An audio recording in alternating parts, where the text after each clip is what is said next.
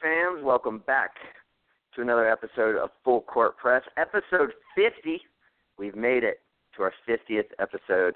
Uh, I'm really excited about that. Uh, we've we've uh, doubled up on our episodes weekly uh, as of late, and it certainly seems like it is is necessary with uh, breaking down all these different playoff series and and even before that with all the all the storylines that we have you know week to week and day to day uh, with the NBA. It's it's it's crazy. Uh, I'm joined by Jawan Carter.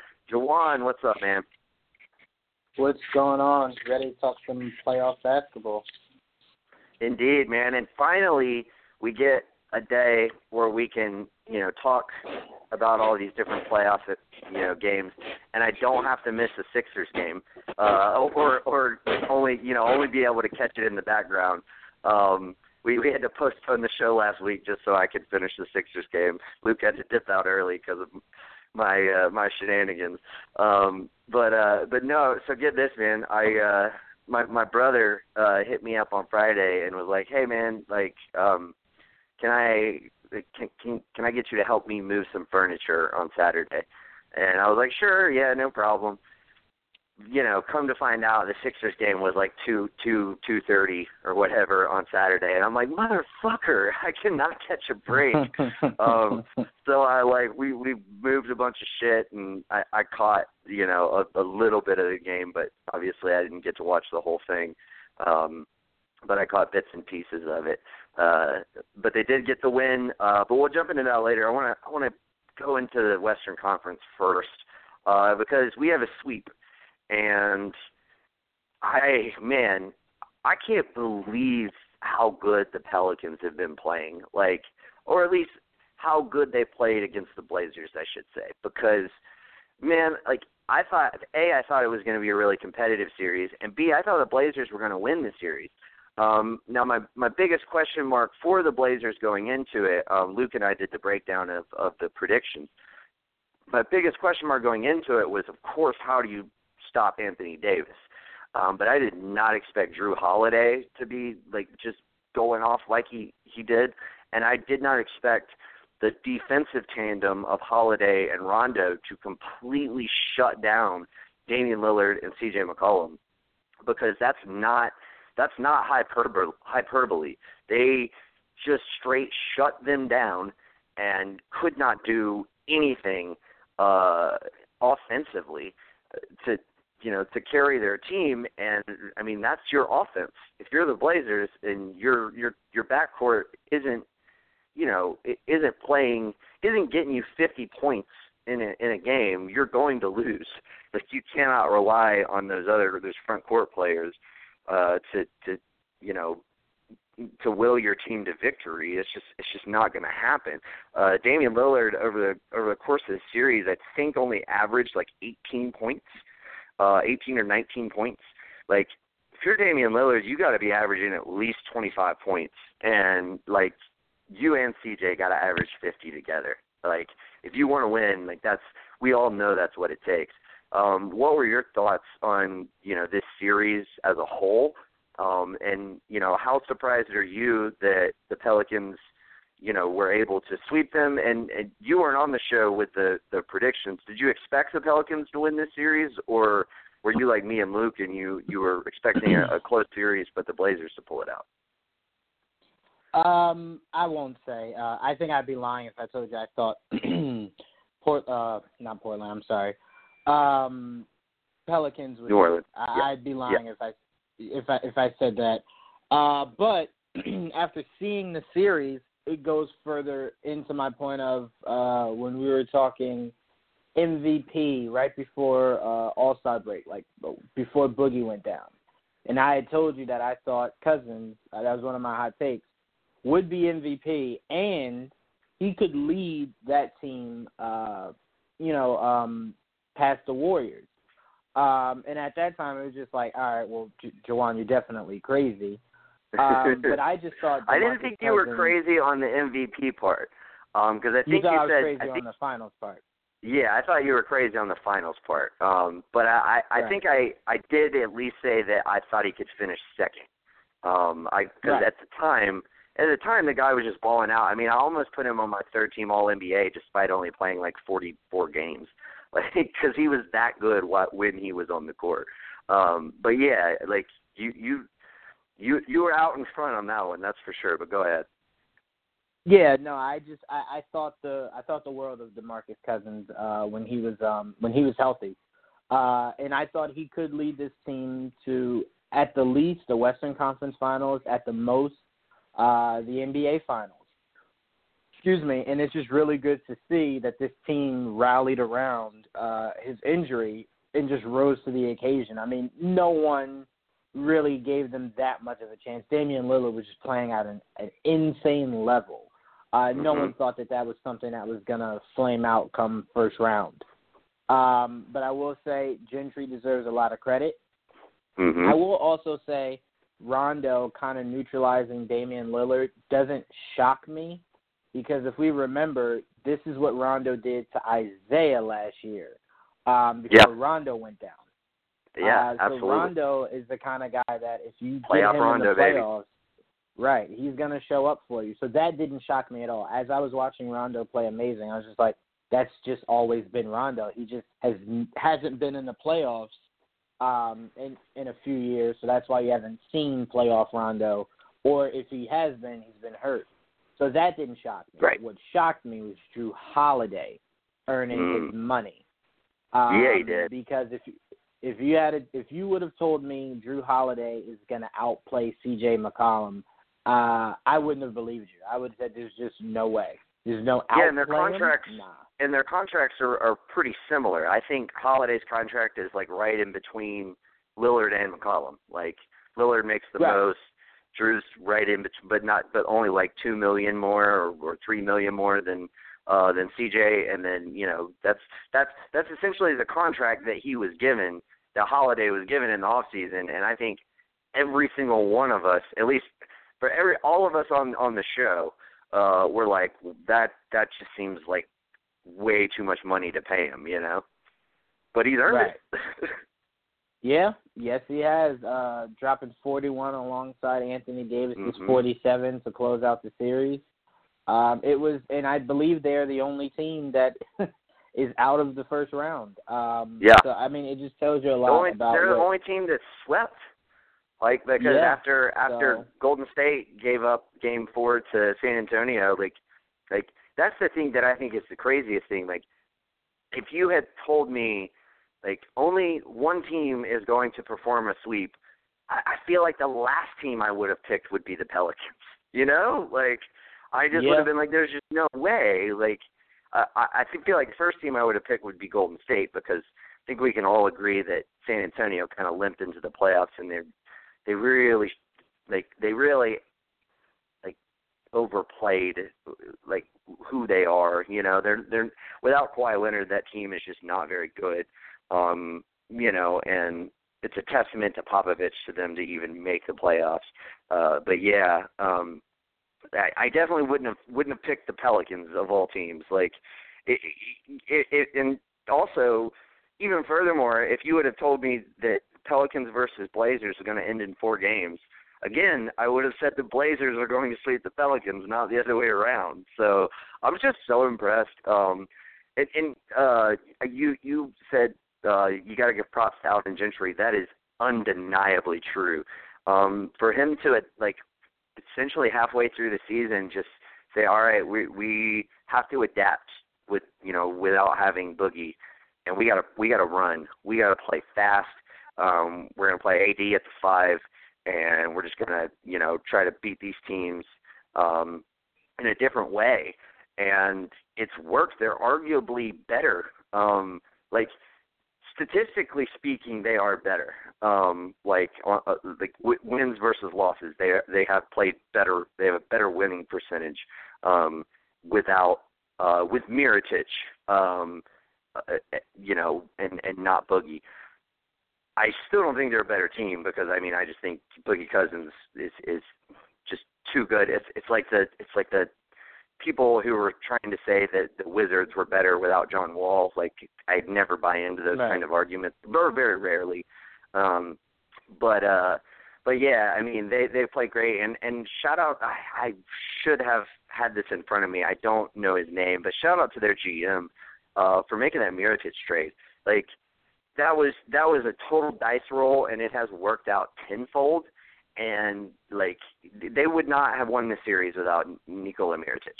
Um, just plain and simple, there's no chance they would have won it. He provides such such consistent offensive output, um, and the fact that you know the way that this you know series uh, kind of broke down, that he was able to uh, to essentially guard um, Jusuf Nurkic for a lot of this series, um, and then you know offensively he presents you know just a just a, a matchup problem because you know he he he's such a great, reliable three point shooter, like probably the best in the playoffs so far. And nobody could nobody could have an answer for him. So it was like you had three guys on any given night who could beat you, and then you have Rondo just playing, you know, just feeding all three of those guys. Rondo has three different guys who can get buckets. He will find you. I mean, the last time he had three different guys who could get buckets on a team, he was in Boston and they won championship. Like, so yeah, man, I, I'm excited uh, to see this this next series. Uh, I think it's going to be a, a really fun one. Um, anything more to add on this series before we move on? Um, yeah, I, I just would say um, it, when they play Golden State, uh, it, it'll Yeah. be interesting because Golden State can throw a lot of different looks at them defensively hmm uh, Yes. to kind of neutralize Holiday, neutralize uh, Mirotic, uh, because they have nothing for for Anthony Davis, in, unless JaVale McGee comes out and just becomes like this amazing defender. Mm, Um, Not going to happen. so- Yeah, no, I agree. Um, so it'll be interesting to see if the Pelicans can get a game, knowing that Golden State likely will have Klay Thompson on on Holiday, uh, Durant on um, you know, on Mirotic, you know, when need be, and then Draymond trying to guard Anthony Davis. Because I don't want That's- Durant on Anthony Davis. I don't need no, foul no. Draymond's Uh, got Right. Draymond's got to guard him. Yeah, you can't you can't put your best offensive weapon, obviously, w- you know, minus Curry, who it appears is going to be out until the third round um, at this point in time. Um, Which is interesting. But yes, I, and you said get a game. Like, call me crazy. Like, I think they could win the series. I don't think they will, but I think they could. Like, the biggest question for me is how do you try to is is them defensively. How do you try to shut down Kevin Durant? Um, or not even shut down, but just slow down Kevin Durant. Um, to me, because like I think I think Anthony ahead, Davis has to guard him. I don't know. To me, I would I would actually play that game the way the Pacers are playing Cleveland. You let Durant Just be the double guy him every you the time? most points.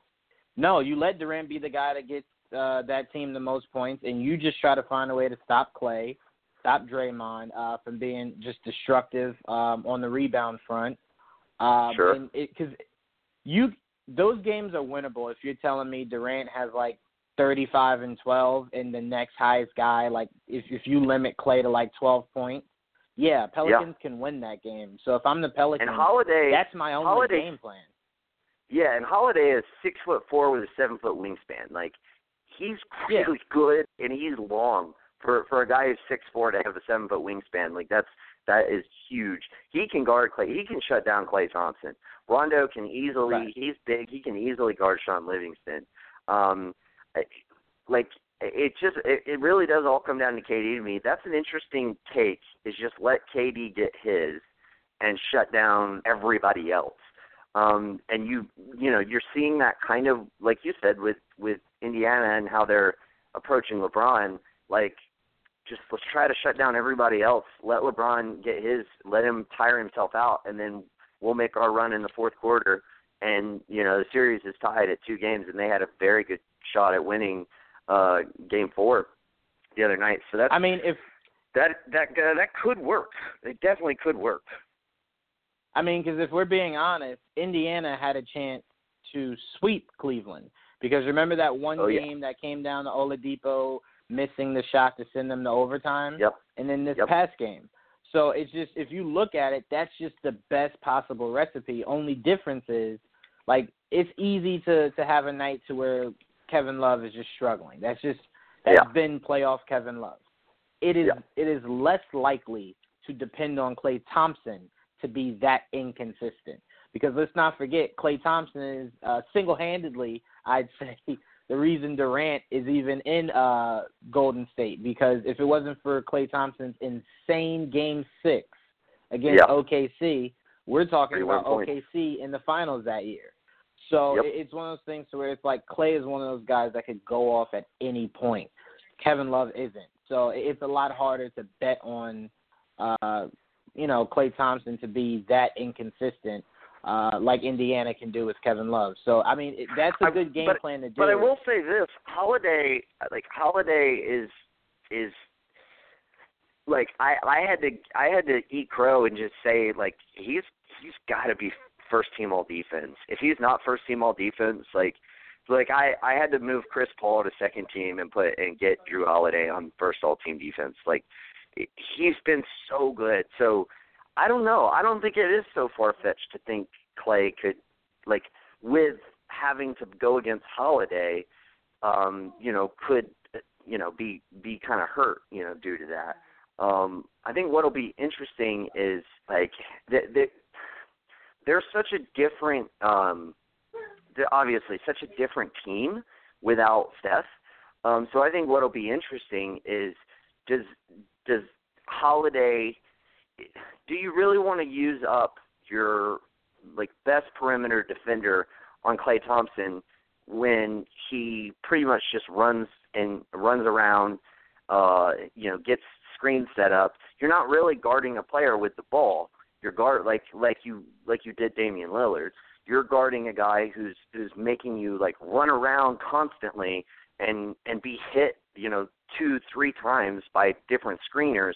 Uh, I see. That's the thing that that would worry me more is like, you know, are, are you gonna are you gonna be able to sustain that amount of energy over the course of a seven game series if you're having to do that night in night out if you're Jrue Holiday?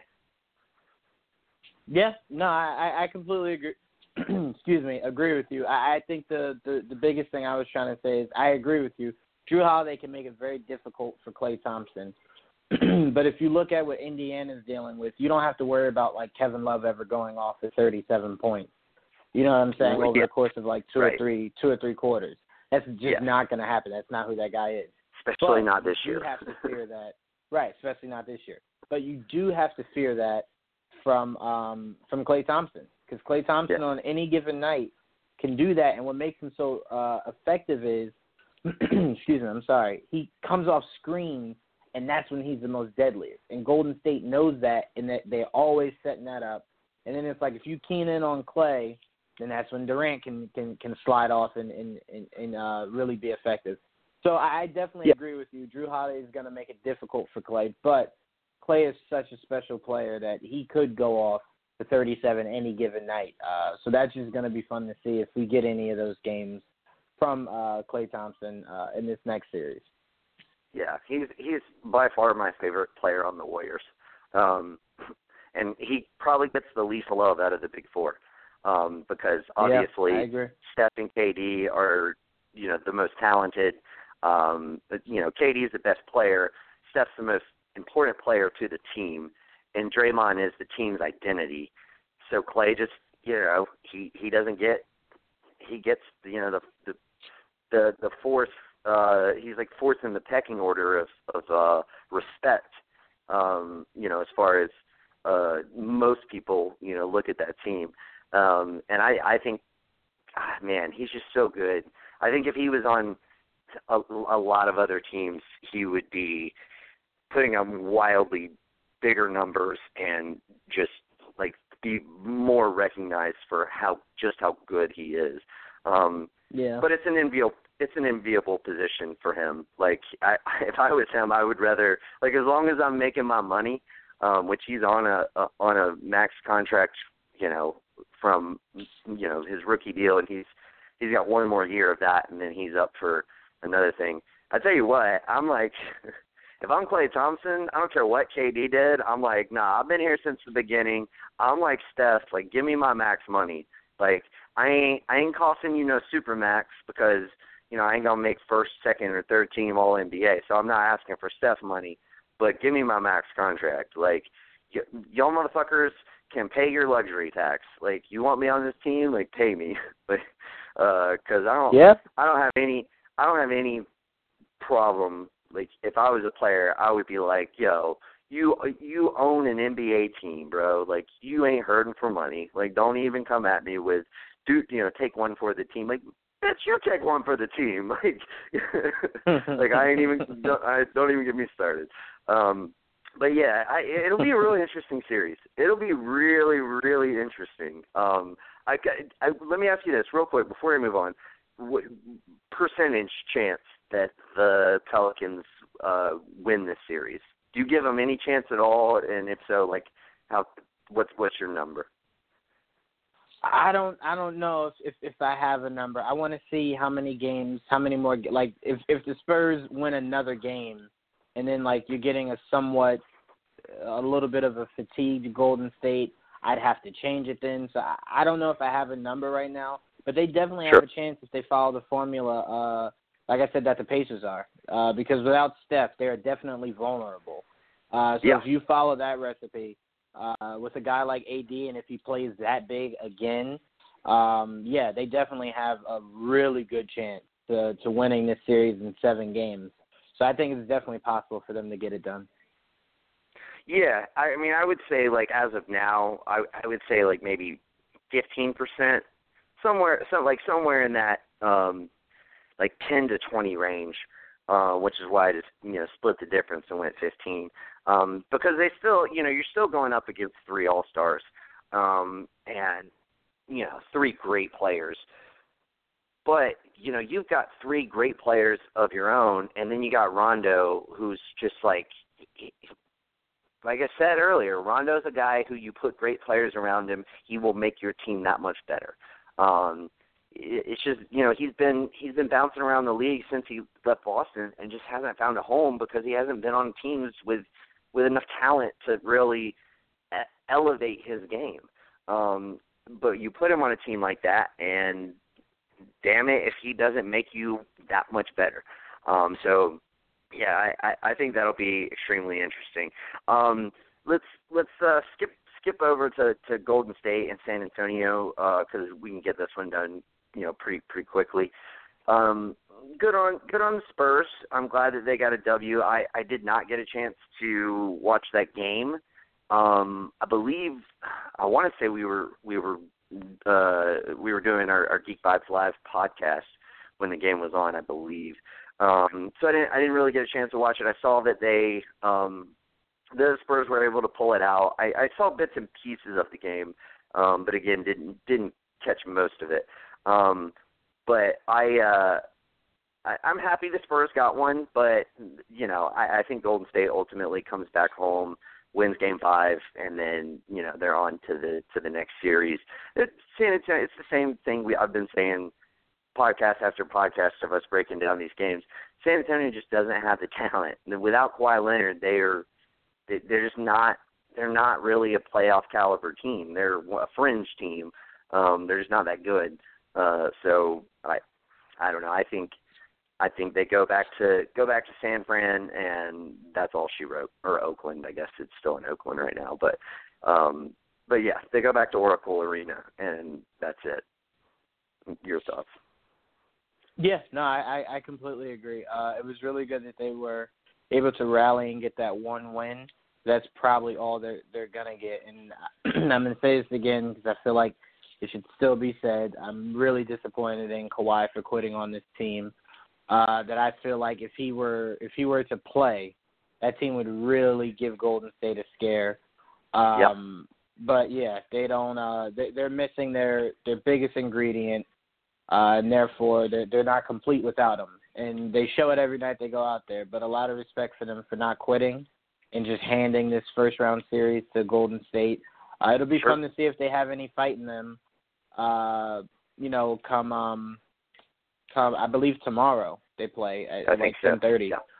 Um, so it'll be fun to see. But uh, yeah, it, it, it's it's definitely over. It's definitely over. Yeah, and and I agree. It's unfortunate. Like, man, I I get it. Like, I get that. You know, I I think I want to say that I said this either you know last week at some point. Um, but like, I get the whole Isaiah Thomas thing, but like, if you're Kawhi, you're not Isaiah Thomas. You you like you're going to get a max contract no matter what. And right now you're costing yourself the super max because right now why would San Antonio even want to offer you the super max when their doctors have cleared you and you like you say no? And they're going to trade you this off season, get it whatever value they can get out of you and you're leaving millions upon millions of dollars on the table and you don't even know if you're going to get to go to where you want to go like, it, I mean, and you know, all this speculation that you know he wants to be in Los Angeles, he wants to be in a big market. Like, they don't, they they, they don't have to trade you to a big market. They're going to trade you to whoever you know gives them offers them the best value for you. Um, so, uh, yeah, I don't know. I, I it's it's it's a very interesting story, and especially because it's the Spurs who never have drama. Um, but you know, it, I, I I always hate the fact, you know, we uh ultimately like we almost like as fans we almost always uh, like side with organizations over over players. Um, but in this particular instance, I feel like if you're like you you shouldn't have to be a hundred percent to go in the playoffs. You think Jimmy Butler is a hundred percent right now? Ain't no damn way Jimmy Butler is a hundred percent right now, and he is out there competing against a team in Houston who has the best record in the NBA and is ultimately like probably going to beat his team. But he's like, no, nah, I don't care. I want to go out there and I want to compete and I want to give us a chance to win. And so, yeah, I agree with you. It's like it, it's it's it's insane that, that there's just not that same um that, that same drive. Uh, either that or this injury is just way worse than anyone knows, and that's that's almost even scarier. Um, I will say this: I'm going to bring this up on Thursday. Um, you know, while I was while I was moving with my brother or helping my brother move stuff, um, we, we talked to NBA for like at least an hour, and he actually, I will say this, he agreed with Luke. He was like, I ain't trading. I like, I get that Gordon Hayward, he's he's got the questionable injury because his leg went completely the wrong direction. Um, but he's like, I ain't trading for Kawhi. he's like, it ain't got nothing to do with like the drama or anything else. It's just, man, if he's got some kind of mysterious fucking quad injury this just like won't get right. Like I don't I don't want that risk. I don't like I like at least I know what I have in Gordon Hayward. Like he's rehabbing, he'll be back. Like Paul George broke his leg and you know, he came back and he's been just fine. Like he he agreed with Luke. He was like, I don't know, I don't I wouldn't make that trade. So I think that's interesting. I wanna I wanna give uh I gotta I gotta let Luke know that um he's he's got a uh uh, a comrade in in his uh, circle of the anti um, trading for Kawhi, um, you know, bandwagon. Uh, but anyway, uh, let's move on. Uh, we got uh, let's, let's touch base on on Houston, Minnesota. They're playing right now. I think Houston's up by like ten uh, in the third quarter. Um, Minnesota was able to get a win, uh, and Karl-Anthony Towns finally had a reasonably good game. I think he had 18 points, 16 rebounds, uh, shot the ball relatively effectively, um, played like better than subpar defense. Uh, so that was that was reassuring. Jimmy Butler had a terrific game. Uh, just just played pretty pretty lights out. Uh, even Andrew Wiggins like contributed you know well enough. Jeff Teague hit some big shots going down the stretch, and I will I feel like I have to do this, I will formally say right now, I need to apologize to Derrick Rose. um, I, I, like literally less than a month ago, I was saying, Derrick Rose, you just need to go to China, bro. Like you're not like you're you're you're not an NBA player anymore. Go make your money in China. You will dominate a Chinese basketball league. You'll be the next Stephon Marbury over there. Um, dude, he's been great. He's been terrific. He's been like exploding to the basket.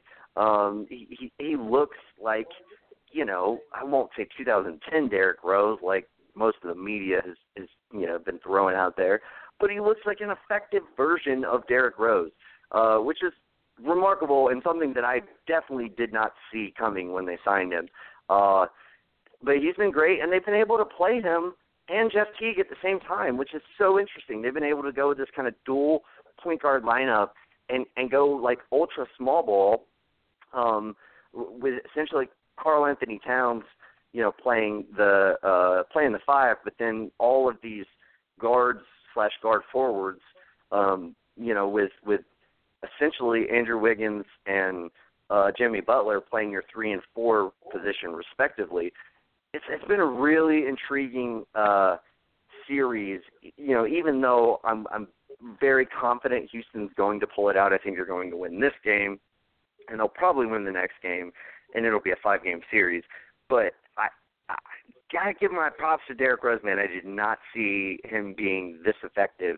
Uh, you know, coming down the stretch. What are your thoughts? yeah, no, I, I remember telling you guys Derrick Rose could be um, the Rose he was when he was on the Knicks. Uh, the, the Rose that was on the Knicks, yes, I believe, you, was averaging were all on around that. like 14, 14 or 15 points uh, per game. And if it wasn't for the fact that Phil was sabotaging that team, that was a pretty good Knicks team. Uh, Derrick Rose, Melo, KP, Courtney Lee, uh, and I think no, we didn't have Kanter. We had Noah was Noah or Quinn. But anyway, um, yeah, I, I, I agree with you. Um, Derrick Rose has been looking really good. I'll say this. Excuse me. Um, I the the Timberwolves confuse me. They have the talent that it feels like the series should be tied, uh, but then it's like when they get on the, the court, it just doesn't translate. And I don't know if it's Tibbs, maybe his coaching uh, is just Definitely Tibbs. not the best, um, or it's just these guys just can't really hang with with, with the Rockets, and I kind of sort of feel like they just can't hang with the Rockets. And I never thought I'd see a day where Mike D'Antoni is out coaching Tom Thibodeau. Um, right. I, I don't. I don't think I ever thought I'd be saying that. Uh, but that's what it's coming down to. And, and I mean, the Rockets are just a well-oiled machine, and I feel like the Timberwolves just in the off season, they, they first thing they need to do is take away Tibbs' uh, ability to uh, what is it? Uh, player. What, what what is the other position he has besides head coach? And drawing a blank. He's the president of basketball operations. Thank you, thank you. That needs to Yep. be the first thing that's taken away. Then after that, but I think fun- he's a better. I think he's a better president of basketball operations than he is a coach. Like I, I like the I- moves that I- he made. I, I, I just think he loved- play, he runs his players into the ground. Like, I agree with you on that, but I think the the you getting someone who's a head of player operations, you getting someone like that, they can kind of tell him like, dude, I, I saw what you did last year with your players.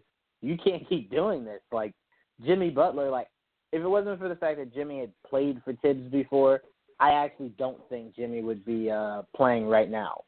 Uh, I, I think that the biggest reason he's playing now is because of his respect for Tibbs um, because that's just like you know he always feels like he wants to go hard. But I do think if there was anyone else, Jimmy Butler, I won't say he wouldn't play this series, but he definitely wouldn't have played like the first two games uh, because the injury that he Yeah. had wasn't just like it wasn't some something to where you're just like oh you can play just get over it. It was like no he really had to like want Yeah. to play to be out there game one. Um, well, so and I not to with you mention, like I mean, he even played what three games down the stretch in the regular season because they were in danger of missing the playoffs. Like I think that's just Right. Jimmy Butler's drive. Um, but I will say this: I, I do agree with you in the sense of you have to limit his minutes. Like you you can't have him playing like crazy amount of minutes when he is still dealing with an injury. I've got no problem with him playing him. Just don't play him so many fucking minutes.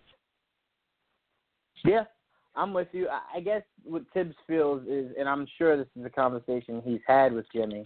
It's can you play? Yeah, coach. All right, then I'm playing you. Uh, I'm not restricting right. you. I'm not doing any of that. Uh, yeah. Tibbs seems like the kind of guy that if the doctor says he can play however much you need him, he's gonna make you play however much he needs you. Uh, That's right. we can safely say the best chance the Timberwolves have of winning this series or winning uh, another game is from Jimmy Butler. Um, so Yeah. I mean, there's not much you can do now to limit him, especially if the doctor's saying do what you got to do. He can play. He's healthy. Tibbs is the kind of guy that once he hears that, you're playing. I mean, re- remember the I believe the year he was a uh, Derrick Rose was able to come back. I I I could be wrong, and I'll say that up front. But I feel like Tibbs didn't take it any easier on Derrick Rose. like No, Derrick was I doubt still it. playing crazy minutes. He was still Yeah. playing crazy minutes, and I'm like, Tibbs, he just came from a crazy injury, man. You can't have this guy playing like that. Um, Yeah. So I definitely agree with you on, on your stance on he just plays his players into the ground, uh, and it's just, it's it's not healthy for them. But uh, Rockets are definitely gonna win tonight. They're gonna win out the series. Uh, and it's sad because I told you from the jump I just wanted more for uh, for Karl-Anthony Towns, and it sucks that I didn't get to see more. Uh, you know, him getting more shots, dominating the game more, just really sucks. and just and like them utilizing him in a way that would be effective. Like, first of all, Charles Barkley doesn't know what the fuck he's talking about. I love Charles Barkley. Um, he's he's like, well, my my my favorite part of of the NBA, NBA on TNT is Ernie Johnson because he's just a consummate professional. He's the classiest classiest dude, um, you know, in sports. Uh, but my my like second favorite part of it is is definitely uh, Charles Barkley. But that being said, Charles Barkley like saying, you know, we need Karl-Anthony Towns to be playing in the paint and playing like a center and yada yada yada. Karl-Anthony Towns shot like 43% from three this season. Clint Capela is the best rim protector in the league, and that is statistically. That is not my opinion. He is statistically the best rim protector in the league. Um, look, he just blocked the shit out of his shot. Uh, I think they called it goaltend, but like nevertheless, like he is is the best rim protector in the league. Like Karl-Anthony Towns is so versatile. Like put him on the wing and make Clint Capela get like out of the out of the lane because like if you put Karl-Anthony Towns in the corner and Clint Capela doesn't go guard him, like he is going to make a ton of threes. And again, I think that's a coaching thing. They're just not using Karl-Anthony Towns the right way. I said it, you know, after I- game one, it was absurd that he did not get. He had nine points, and he, I think he had nine shots. Uh, Yeah. you just you you've got to find ways to use your second best player more and they just you know they they've kind of finally started to do it but i still don't even feel like they're maximizing his potential um and and maximizing his potential in a way that actually helps the team like put him like put him out in that corner and get clint capela out of that paint and you will neutralize clint capela and then you know, you got Jimmy Butler and Andrew Wiggins who can just drive to a wide open lane. Uh, I I don't get it. I don't. I agree with you. I think this series should have been closer. Um, I expected it to go six. I think it'll only go five. Um, but I think it could have even gone seven. Um, if if essentially they they played to their strong suits and you know basically capitalized on uh a wide open floor because Karl-Anthony Towns can knock down threes. Um, like if you put if you put Karl-Anthony Towns in one corner and Gorgui Dieng in another corner, and then you've got Teague and uh, Wiggins and uh, um, Butler on the wing, like it's open season for those three guys to drive to the lane. Um, because Gorgui Dieng is another like he's not he's not a great three point shooter, but he's like thirty six percent or thirty seven percent. Like he's effective. Like you you you can't not guard him when he's out there in that corner. Um, because if he gets it wide open, he, he's probably I would I would venture to say plus forty percent from wide open corner threes. Um, I don't know. I I, I think they if if I'm in charge of Minnesota, I'm firing Tom Thibodeau. I like I just don't think he's that good of a coach like I I'm sorry, uh, like I, I think he plays his players way too many minutes. He doesn't capitalize on the matchups that he needs to do. He's too old school. He doesn't get this this new age NBA. They shoot less threes. They shoot like eight threes a game or something like that. It was like eight point five threes a game on average throughout the season. Like you can't be an NBA team and, and shoot less than ten threes a game anymore. Like you can't expect to win. You got to shoot more threes than that. Um, and especially when you got a guy like Karl-Anthony Towns who shoots 43%, and you're not you're not putting him out there. It doesn't make any sense to me. Um, but yeah, we'll see. We'll see. I actually, like I said, I I think he's actually done a reasonably good job as as the GM. I just I don't like the way he coaches for several reasons. Um, but anyway, let's move on. I could I could rant about how much I hate Tom Thibodeau all day. Um, but uh, let's let's talk a little bit about uh, one of the most intriguing series and matchups um, that we have going on. Our, these four five matchups have been great, uh, and we're you know in line to see Game Four of this one tonight. Oklahoma City versus the Utah Jazz. Oklahoma City dominated Game One, and that was mainly because Paul George just went off and essentially just took over. Um, took over that game. He he was like eight of eleven from three, uh, but since then they have not. They have just looked like a nightmare. Um, the, the game three, the, I mean Rubio went off, just playing great. Rubio Rubio's played great all series. He like I think it's amazing the way that he has essentially changed his game to fit Donovan Mitchell. Um, probably when he didn't have any expectation that that would be the case going into this season because nobody knew Donovan Mitchell was going to be this good this fast. Um, but like Rubio plays off ball as much as he plays on ball now. Um, and he's effective. He's really effective off ball. He's actually a really good catch and shoot player, uh, which is amazing because like Ricky Rubio's biggest weakness has always been he can't shoot, and maybe it's just because he can't shoot off the dribble. A lot of people don't shoot well off the dribble. Klay Thompson doesn't shoot well off the dribble. That's why almost all of his shots are catch and shoot. Um, but Rubio has shown that he's a very good, uh, very he is very good at being able to catch and shoot. And that has shown up in this series. He got a triple double last night, or I think it was last night, um, uh, in Game Three, uh, and they kind of separated themselves uh, and, and kind of almost cruised to victory uh, against OKC. Um, and in Game Two, like they were 0 for 14. Their big three was 0 for 14. OKC's big three 0 for 14 in the fourth quarter. Um, they just they haven't they haven't looked good at all. Um, Russ has has been frustrating to watch, um, as he is sometimes. Um, I love Russell Westbrook. I like he he's like he reminds me the way he plays the game reminds me of Allen Iverson. Um, he's the only person who who like actually reminds me of Allen Iverson since Iverson. Um, and Allen Iverson's to this day my favorite player, NBA player of all time. Like I just loved watching the guy play.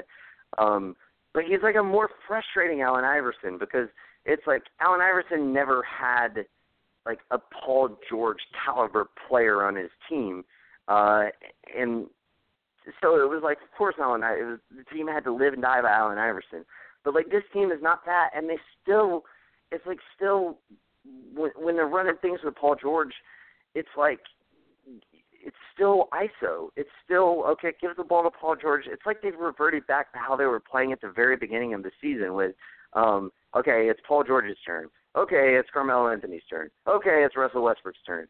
And it's like, dude, y'all are playing as a team. Like, what the hell happened? How how can a team play this up and down all season and like and just revert back to what was not successful all season in the postseason. It makes absolutely no fucking sense to me. I think Billy Donovan, regardless of whether you keep Paul George or not, I'm I'm inclined to think he's gone. Um, I, honestly, regardless of this series, because you're not going to beat Houston in the next round anyway. Uh, I think he's gone, and but regardless, I think no matter what, you like Billy Donovan has to go, man. Like you need somebody in there who of coach better. Um, and I I will say this too. I, I noticed this in the last game, and, and I think I posted it on our Facebook page. They are playing more like they're concerned with getting Paul George touches and, and keep making Paul George happy than winning games. Um, and it doesn't make any sense to me. Uh, but also, give all the credit in the world to Utah. They've played fucking fantastic. Quin Snyder has has you know made some very interesting and effective coaching decisions, and um, essentially their guys are just totally outplaying the Thunder team. Uh, but yeah, Joan, what are your thoughts? Um, I told you guys heading into the series, OKC was going to play exactly the same way they have played all season. Everyone, including the, the the the sports reporters and everything, kept saying this is a team that has three veterans that when it comes time for playoffs, they're gonna kick it into another gear. And I said, you have a guy who is on his last legs in Melo. You have a guy who cannot be a reliable option, and then you have a guy that just literally can't do it by himself. And that's what they were going to translate to in the playoffs. And everyone was like, nah, man, they, they got this. They got this. And they've shown they're the same exact team. And I said, it's hard for people to kick it into another gear that just built that way. Like LeBron can do that because he spent his career just pacing himself in the regular season and then turning into the LeBron James we know come playoffs. And we, we're seeing it this year. during the regular season, yep. we saw what he was doing, and now we're seeing what he's doing in the playoffs. I told you guys, these three guys, because Russell Westbrook always plays at 100%. Now, he doesn't always shoot at 100%, but he always plays at 100%. So there, is, there isn't another right. There isn't another level for him to go to. Paul right. George and Melo do not have that. They have never had that what you see in the regular season is what you'll see in the playoffs. That's always been uh, who those two guys are. I told you guys this. So it is no shock to me that we had a game to where neither one of those three could hit a shot. They do not play team basketball. They have not played team basketball all year. That's why yeah. I said um, and I'm not one of those guys who's going to like flip the script now. I told you I thought they were going to be able at the beginning of the season be able to beat Golden State because I thought Paul George is on a team where he doesn't have to be first option. That's perfect yep. for him. Melo's on a team yep. to where you don't have to he doesn't have to shoot 30, 40, 50 times. That should be good for them. And Westbrook yep. now has help. For some reason, Billy Donovan was like, you know what? This should be a team. But you know what? I'd rather go to Westbrook, let him get 30 shots, then go to Melo, then go to Paul George. And if all else fails, I'll just keep going to that and to me, that's been to the detriment of this team. Um, but yeah, it, Billy Donovan's just not that, a good coach. Like he should not. No, he's not at all. He's not at all. But let me say this: as much as I agree he's not a good coach, Westbrook, Paul George, and Melo have had 82 games to figure out how to better play with each other. Very true. And they have yeah. not been able to figure that out all year. So yep. Uh, I do put it on on Billy for not being able to correctly produce X's and O's. And I told you, me, me and you have been talking about this all year. It really frustrates me and you to see like Billy Donovan at some stretches during the season, and I could have sworn I saw it maybe once during the, the this current series in the playoffs. He'll have the three of those guys on the bench like he had yes. the bench, and it's like, yes. where do you think it, your it happened, coming it from? happened in Game Three. Yes, I, I, I knew 100% it happened. agree to me, it's just like what they should have done was they should have told Melo, listen, you're going to be a starter. You're going to start because Melo has a hissy fit when you mention you, he has to come off the bench. Tell him you're right. going to start. But but you're going to be benched in the, the first six minutes, and then we're right, going to bring you back on the floor. Yes. Right, absolutely. with the bench. I was just about to say at the six minute mark, I, I have to take you out. Um, you know, let let Westbrook because we and those need guys. you to uh, get us offense when those other two right. guys aren't on the court. And you know what's exactly. weird? He plays the one guy that he does play on the court um by himself is Paul George. It's like I I would be interested. I I don't have the numbers in front of me, but I would be interested to see how many minutes that Carmelo Anthony has played when Russell Westbrook is not on the court. I don't think it's very much. Um, but Paul George actually has played a, a fair amount of minutes um, by himself. He's like the guy that Billy Donovan goes to, and I totally think that's backwards because, like, let's face it, Carmelo Anthony, for all of his flaws, is still can get you buckets and is still a better one-on-one player than Paul George. He is, yep. man. Like, yeah, Paul George went off like in game one, um, and a lot of that was was one-on-one basketball um, because that's what the Thunder do. But like Melo, like you you feed him in the post, um, he's gonna he's gonna hit fifty percent of those shots. Um, and well, I mean, like it's it's not even like what Melo can do, uh, like scoring wise. It's just a matter of like you have to guard him. And if Melo gets hot down low, you're gonna have to double him. And then what does that do? That opens your shooters up. Uh, yep. You know, so you can get easier baskets like that a. For some reason, yeah, Abrines right? or for Felton. some reason, yeah, right. For some reason, we understand that, but Billy Donovan doesn't. So I mean, to me, it's like I said, I I do blame Billy Donovan, but I also blame these three guys because it's like you know exactly what you're capable of. Like Paul George, that game when you went bananas, I I recall, and if I didn't say it, uh, I'm not trying to make it up. Let me call me out on it, Nick. But I believe I said after he did that, I said that's that's just who Paul George is. Like he'll go back to being the Paul George that we're all just like, yeah, this guy isn't the the one to lead a franchise. And sure enough, Paul George turned right back into the guy. he he's good he's for a, that. He's good he's for guy. showing you. He's, right. He's, he's not a one on an you. NBA. He's not a one on a, a championship caliber roster. Right. He's good for showing you, hey guys, I can score a lot of buckets. But then it's like, all right, well, we need you to score them in clutch time. Like we need you to right. be the guy. That's when he shrinks up. So to me, I, I've been consistent, like from the second half of the season about OKC. They are who they are, and they will not change because they are not capable of it. And to me, it starts from Westbrook and it trickles all the way down to Donovan. And yeah. to me, Westbrook as the leader, you had to at some point of those 82 games where you guys almost seemed like you might not make the playoffs, that you got to have dinner with Melo and, and, and PG and tell them, listen, guys, we gotta we gotta change something. Like you know, Billy yeah. Donovan obviously does not know how to work this team.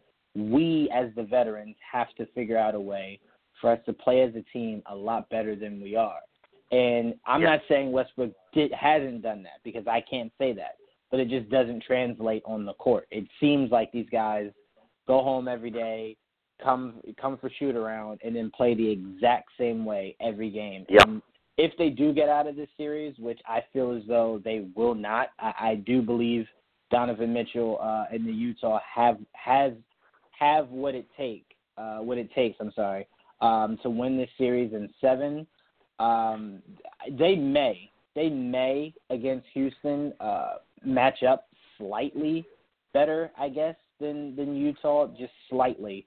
Um, but they're definitely going to lose that series. Like there's there's no scenario where OKC makes it to the Western Conference Finals at all nope. this year. No, there's not. And and I will say this too. One one other point that neither of us have mentioned at this point. Um, Steven Adams has got to stay out of foul trouble, man. Like that team yeah. is drastically uh, like worse when he is not on the court, and Gobert has just gotten him into foul trouble every single game of this series thus far. And you know they were able to overcome it in game one, but like it, it most recently in game three, like he had two fouls in like the first five minutes of the game, and like they just they like Patrick Patterson is is is a reasonably good player, but like Patrick Patterson essentially makes it where Gobert can be effective not only on the defensive end but super effective on the offensive end because he can't guard Rudy Gobert. And like Steven Adams is he's got to be like like you know occasionally, just occasionally, like let the guy get a bucket. Like it's okay if they get one bucket if it means you don't get a foul. Um, like because you're it's not it's not just because you are bigger and stronger than Rudy Gobert and you know you you know essentially can you can't lock him up but you can you you make things so much harder for him. So like it, it like if if he beats you on a play like let him have the basket. Don't foul him and just say I'm going to get you on the next play and you know be able to body him up because Patrick Patterson can't put a body on Rudy Gobert and and stop him at all. So like I would much rather give up a basket to Rudy Gobert and not have a foul called on my, you know, powerhouse of a center. He's probably the strongest person in the league. And like still have him out on the court so that there are four other opportunities where Rudy Gobert can't get a basket. Um, so I think that's a big thing too. Like Adams has to play more disciplined basketball, uh, and he just hasn't so far in this series, and it's really, really hurting his team.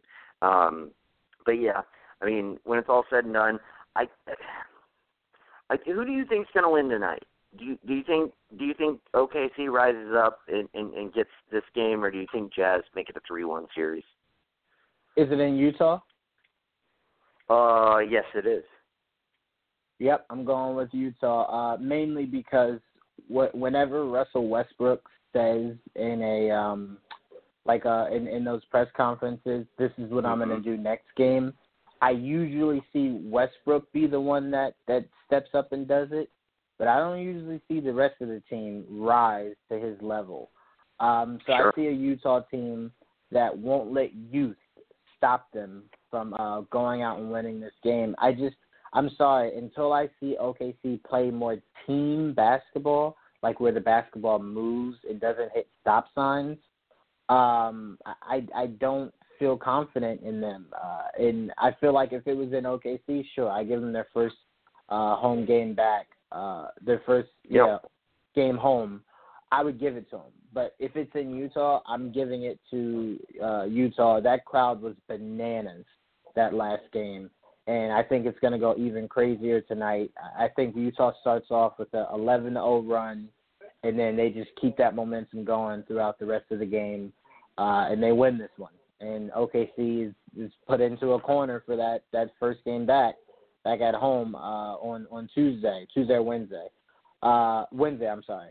Uh, so it'll be interesting to see. But I am going uh, Utah tonight, and I will say Donovan Mitchell will have 26 points tonight. Interesting. Um, I actually think I I think OKC will pull it out tonight. Um, I I I don't know. Call it blind faith. Um, in, in hmm. just just Russell Westbrook. Uh, but I I think they'll pull it out tonight. I think um I think you'll see Westbrook will will his team to victory tonight, um, which is which is something that you know honestly we haven't seen a whole lot of. We haven't we certainly haven't seen this series because um, Paul George was the reason they won Game One, and like Russ Westbrook just hasn't been that good this playoffs, um, and honestly he hasn't been that great this whole season aside from Game One and Game Two in the regular season versus um, the Warriors. Like in those two games, Russell Westbrook said, "I am taking over these basketball games," and I think with their backs against the wall, I expect him to do that tonight. He's just he's too good of a player not to, but even that being my prediction, it would not surprise me if, if your prediction ends up being right because um, they're just like Indiana. Or, I'm sorry, not Indiana. Uh, Utah's just better team. They're like they're they're they're better coached. They know how to get the best out of their players. They it's just run the gambit. Like they're a less talented uh, team, but by far a better team than Oklahoma City. Um, and and I kind of agree with you at this point. Um, I do think OKC wins tonight, but I would not be surprised if if Utah wins the series. Um, I'm still going with OKC to win the series, but I would not be surprised uh, if if they you know if they if they drop it. Um, but let's move on. Let's move on to the Eastern Conference. Uh, we got uh, some really interesting series going on. I mean, these the, the series that weren't interesting got interesting uh, since our last show. Um, now, the one series that is seems like it's a, a foregone conclusion is the Sixers versus the Heat. The Sixers pulled out an amazing victory against Miami in Game Four. Um, they shot only 22.6% from three, and were still able to win this game down the stretch. Ben Simmons, man, like Ben Simmons, he was eight of thirteen. He had seventeen points, which isn't crazy great, but it's still it's still effective. Uh, he had 13 rebounds. He had 10 assists. He is the first rookie to get a triple double in the playoffs since Magic Johnson. So that's that's impressive. Um, Joel Embiid was suspect from uh, from the field. Uh, he shot only two of eleven, uh, but and he had eight turnovers, which is really bad. Uh, but he shot ten of thirteen from the free throw line, so he's still being so effective in drawing fouls uh, against Miami. Um, and he had 12 rebounds. Uh, he only had one assist, uh, but he had five blocks. Uh, so his his defensive presence is certainly being felt for this team. Um, and and basically just down the stretch, they played so well. What I actually saw from this game was like the down the stretch moments. That little uh essentially like they they were able to capture the lead by the time I was able to tune back into the game. Um and Miami was fighting back. I think D Wade made it made a really solid bucket. Um and then came that uh little pick and pop uh shot from JJ Redick, uh which you know was a was a long two um but as soon as he released it I was like bucket. I knew it was in. Like JJ Redick, you put him wide open in the corner, he's going to make that like 75% of the time. Uh and sure enough he did and you know even even Simmons coming off that uh when they were they were um I think up by 1 Simmons coming off that uh uh that screen and just finding a way to drive straight straight to the bucket and like just slamming it home with authority uh that was huge and they just found a way to win this game, and that's not something that usually happens from a, a roster that is so young. Um, I think their biggest saving grace um, in this like series and just in general is is picking up Belinelli and Ilyasova. Uh, Belinelli wasn't super effective in this game. He only had 10 points, um, but he was effective. He was three of seven from the line. Uh, like seven seven shot attempts is not a lot, but but making three of them is is a reasonably good clip. Um, one of four from three, not great, but he was he was three of three from the line, uh, and he, he just continues to be that quintessential veteran. Um, and he is the only player on this team, I believe, that actually has a ring. Uh, so I think that basically him, JJ Redick, uh, Ilyasova, and Amir Johnson, they just they just have that playoff experience that is that's so quintessential to to a team, um, you know, to a team winning. And uh, one other thing too that I thought was interesting, they didn't play Fultz this game in Game Four. Uh, I, I, Fultz played well in Game One, um, but he struggled in game two and game three, and essentially didn't play the second half of either of those games.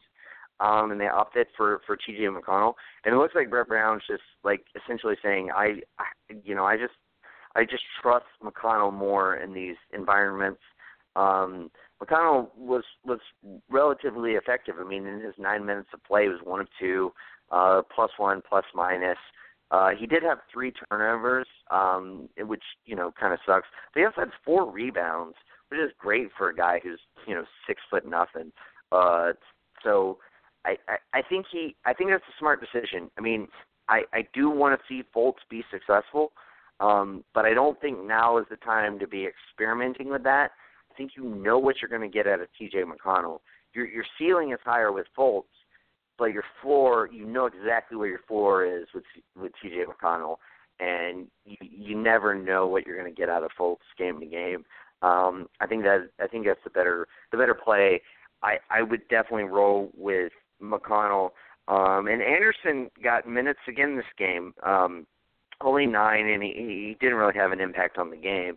Not like he did in Game Three, uh, but nevertheless, I mean, I, again, I think you know he's a body you can throw out there, um, somebody that you know can can give you minutes and get you uh, a few stats here or there, um, and be physical. Uh, and, and in this series, which has become such a physical series, I think he's uh, he's a good guy to, to be able to throw out there. Um, but uh, what are your thoughts on Philadelphia taking a 3-1 lead on the series and just uh, anything that stands out to you in general about the the matchups or um, you know the results or what have you? All right, um, I don't have much to say about uh, this series. Uh, what I really wanted to talk about was this is the only series I'm getting playoff basketball from, the playoff feel. I love the chippiness. I love them just yeah. genuinely not liking each other.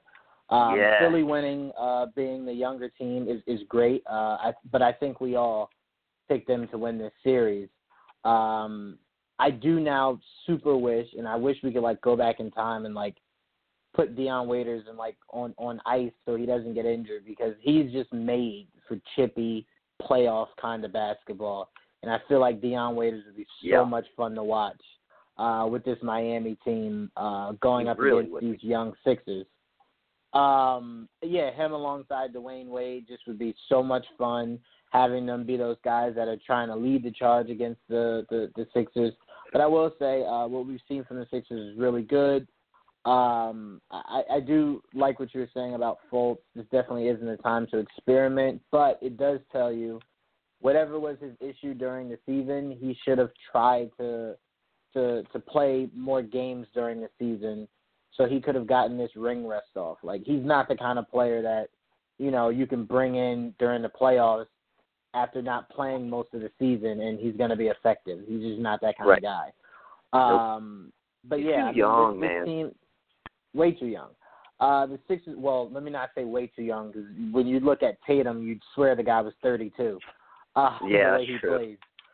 That's true. Um, But again, like you were saying, Tatum played the whole season, and Fultz played what Right. 14 games? Not even. I I don't even remember how much it was, but he he played like just a handful of games, and, and Tatum played the whole Right. season. So I think that makes all the difference. Absolutely.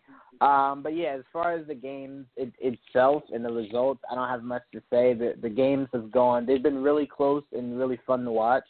Um, but Yes. they've they've gone exactly the way that we all thought they would, just Sixers getting the the W. Um, so I mean, it's just it's fun to see Embiid. It's fun to see.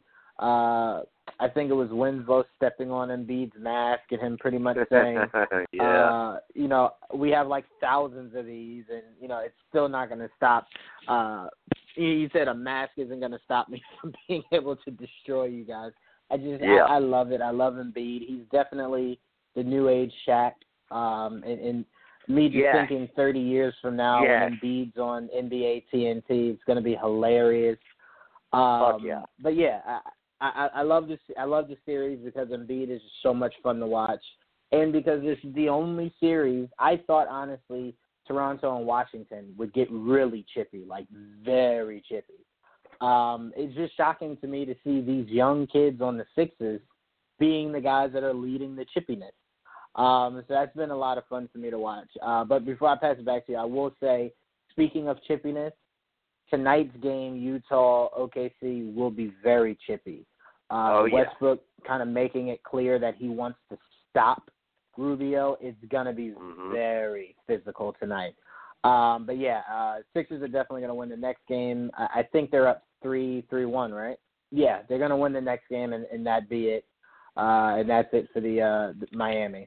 So yeah, that's about it. Love the chippy uh, playoff atmosphere. Yeah, I I agree. I think it it has been super chippy, and it, I do. I agree. I love it. Um, the only the only series that's been arguably a little chippier, and it's only because of Lance Stephenson is Indiana and Cleveland. Um, because Lance oh, Stephenson yeah. makes everything interesting. Um, but but yeah, no, I mean it has been like, and um, I I I, I love watching Ben Simmons play, man. Um, he is just he, he is just such a remarkable talent, and I love his attitude of like just I'm I'm here to play, but I ain't taking shit off nobody.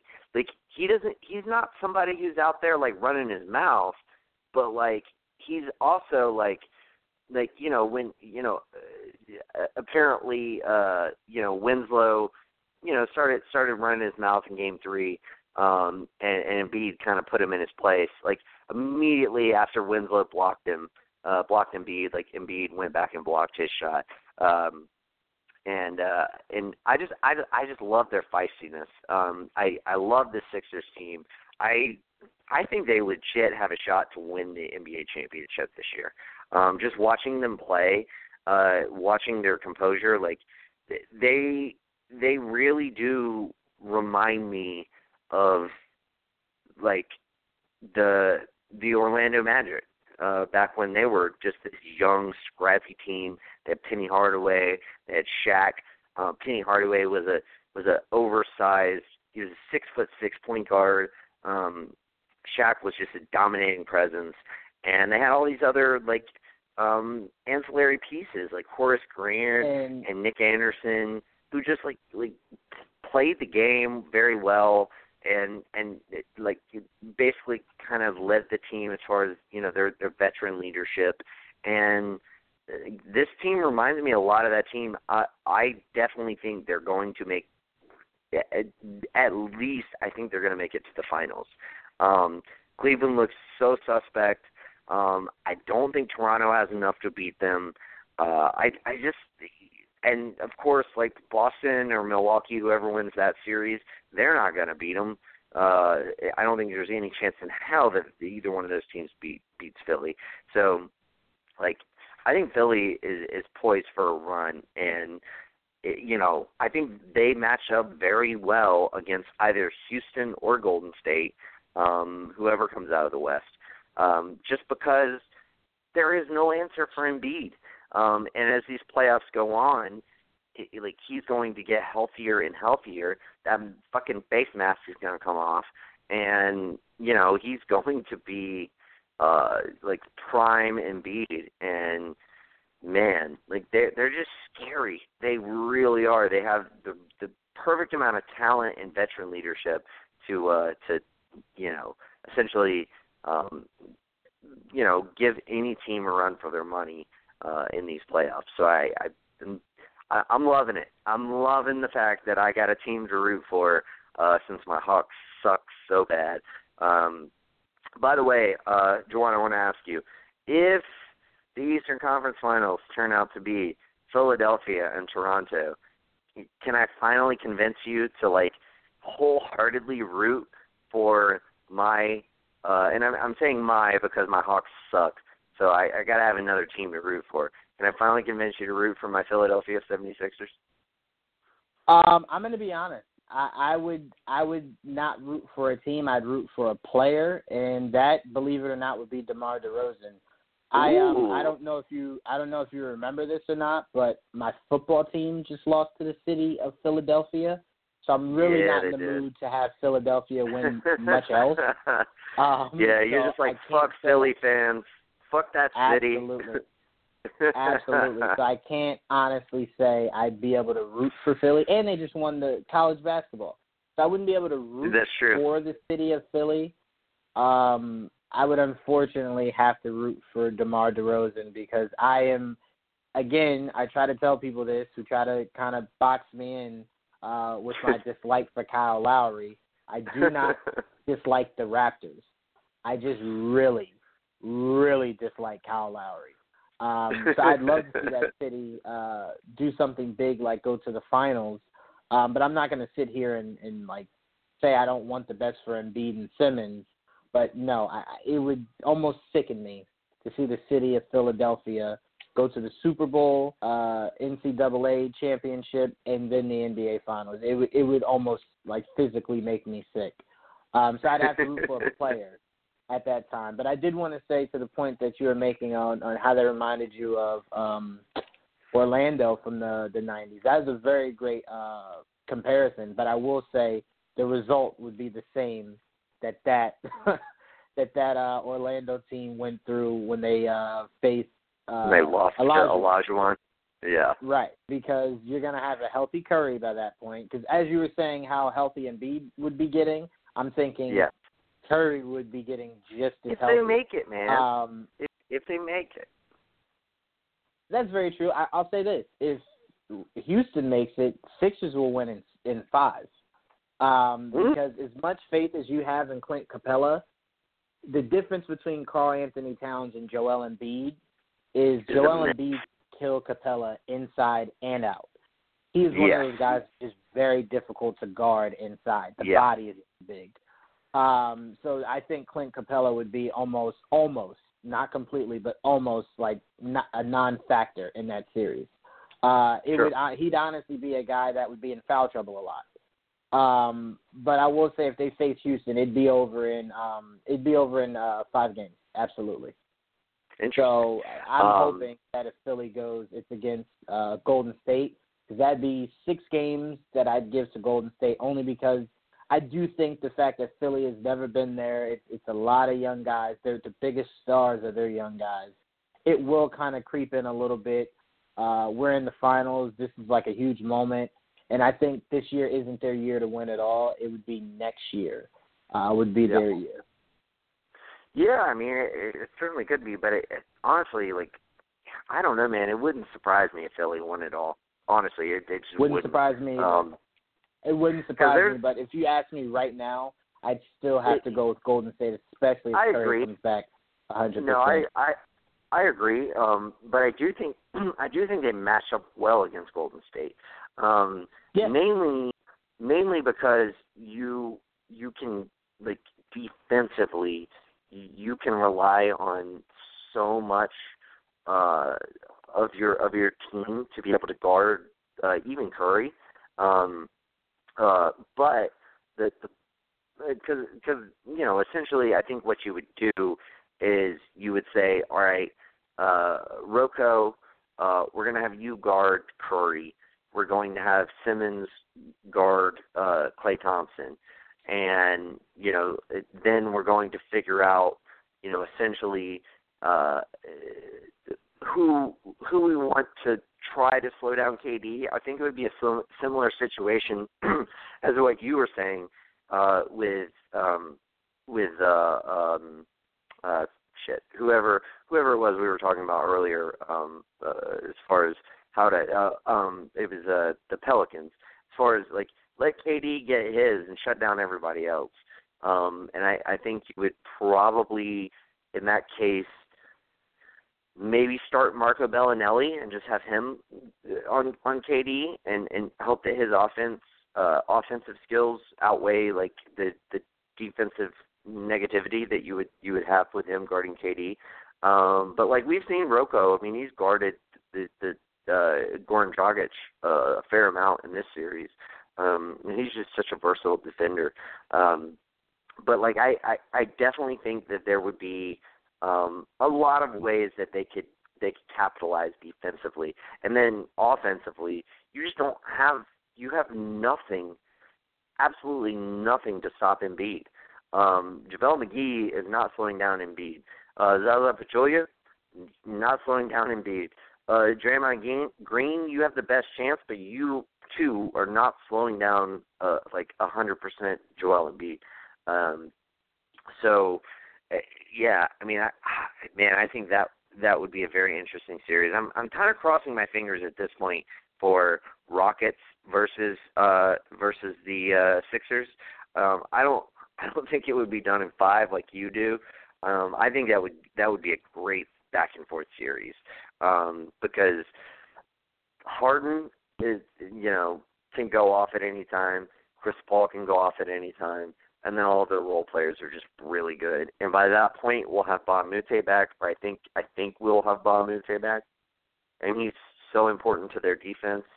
Um, I I think that would be a great series. Both those teams are top ten in offense and defense, and they're just they're they're both really good. And you would have such great storylines with like can can this Sixers team, as young as they are, win it? You know, uh, and and can Chris Paul and James Harden finally like lay to rest that they you know aren't championship caliber players. Um, I just think that would be a great storyline. Um, but we'll have to wait and see. We'll see what comes from that. Um, but uh, but let's move on. We got uh, Toronto and Washington. Man, this series is certainly turned on a dime. Washington has won the last two, and in Game Four, uh, essentially, man, the Raptors just they weren't shit. They couldn't do anything.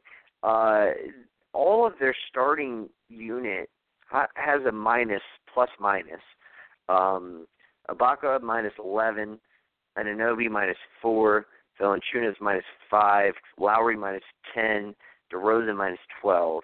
All of their bench has a plus, plus minus um, because they do have a really good bench, and Washington doesn't have a good bench.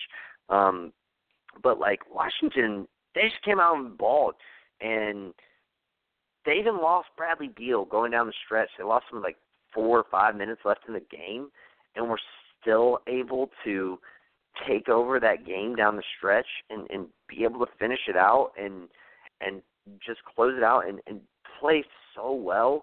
They got such good um effort out of Oubre who has essentially not been great this series.